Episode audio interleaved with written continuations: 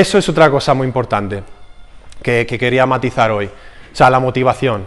Eh, esto, como es una carrera de fondo, ¿vale? Eh, en el seminario Joghelensky, en Italia, que fui el año pasado, decía que el culturismo natural es un deporte de décadas. Es decir, tú los cambios los ves de décadas. Cada 10 años ves los cambios reales en el cuerpo, no en un mes ni una semana. Por eso los estudios de las semanas, bueno, bueno, en fin, tienen eh, la importancia que tienen. Eh, entonces, claro, eh, ¿tú cómo lo haces para estar motivado cuando eres un puto flaco builder que no creces ni a la de tres? Claro, porque es muy fácil estar motivado cuando haces una rutina y te funciona. Haces eh, no sé qué de eh, un millón de repeticiones y te crece el pecho. Haces no sé qué y tal. te hinchas a follar, te crece. No, o sea, quiero decir, te crece todo, te crece todo.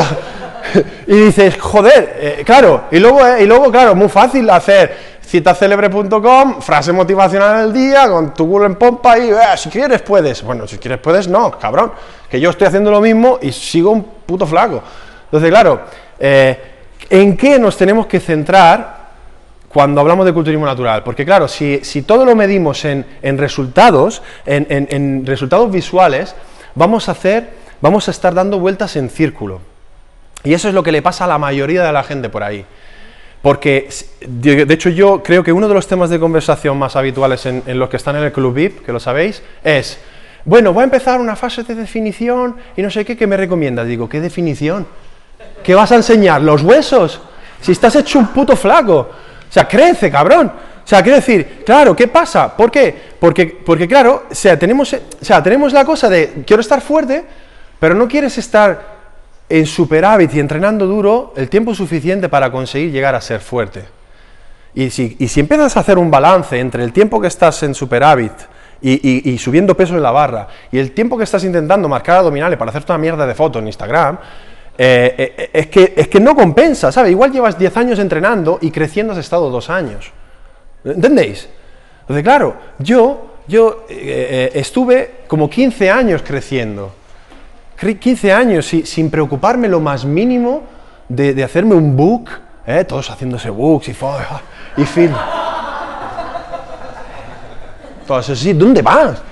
Si eres un flaco, a crecer, a crecer y a comer. Entonces, claro, luego, luego, cuando ya tienes el cuerpo hecho, pues bueno, pues ya verás si secas un poco y tal, pero que, tampoco que quiero decir, está bien hacer la experiencia de, de, competición, está bien hacer la experiencia de competición, pero luego fuera de allí, fuera de allí.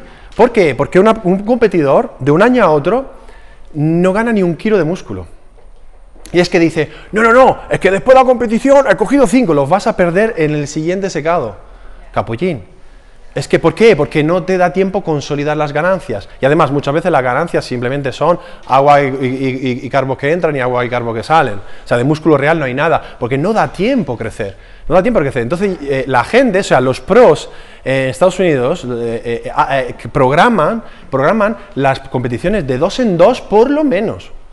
Brian Whittaker, eh, eh, cuando se volvió a presentar y ganó el absoluto, llevaba dos años fuera de temporada. Un tío que compite en 72 kilos pelados, que hace repeticiones dobles con 290 kilos de peso muerto.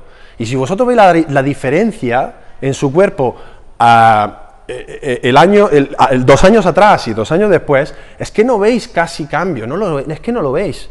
Entonces dice, ¿cómo sabes si uno es natural o no es natural? Bueno, pues si después de la competición gana 7 kilos y sigue con el culo pelado, pues ¿qué se está metiendo de todo el cabrón? Claro, ¿sabes? ¿Por qué? Porque de forma natural, cuando ya tienes un nivel, pues ya no puedes ir más allá, a no ser que inviertas mucho y cambies drásticamente tu capacidad atlética de tirar peso, ¿vale? Eh, o sea, el cuerpo no sube porque sí, no sube porque vayáis todos los días al gimnasio, no, funciona así. Tiene que haber un cambio drástico en la estructura, en el estímulo y en el tiempo durante el cual tú aplicas ese estímulo. Eso es muy importante. Es algo donde todo el mundo nos columpiamos ahora y además donde cuesta, cuesta ceder. ¿Por qué? Porque, joder, estás todo el día la gente restregándose, restregándote tus abdominales y sus culos en pompa en las redes, y tú dices, joder, es que estoy aquí tapadete, mierda. De hecho, estoy seguro de que muchos de vosotros hoy, eh, para venir aquí y que le veamos en forma, han estado una semana a dieta, ¿eh? o ayer todo el mundo bombeando para que, ¿eh? para que veamos que tengáis brazos, que tenéis brazos, ¿no? Seguro.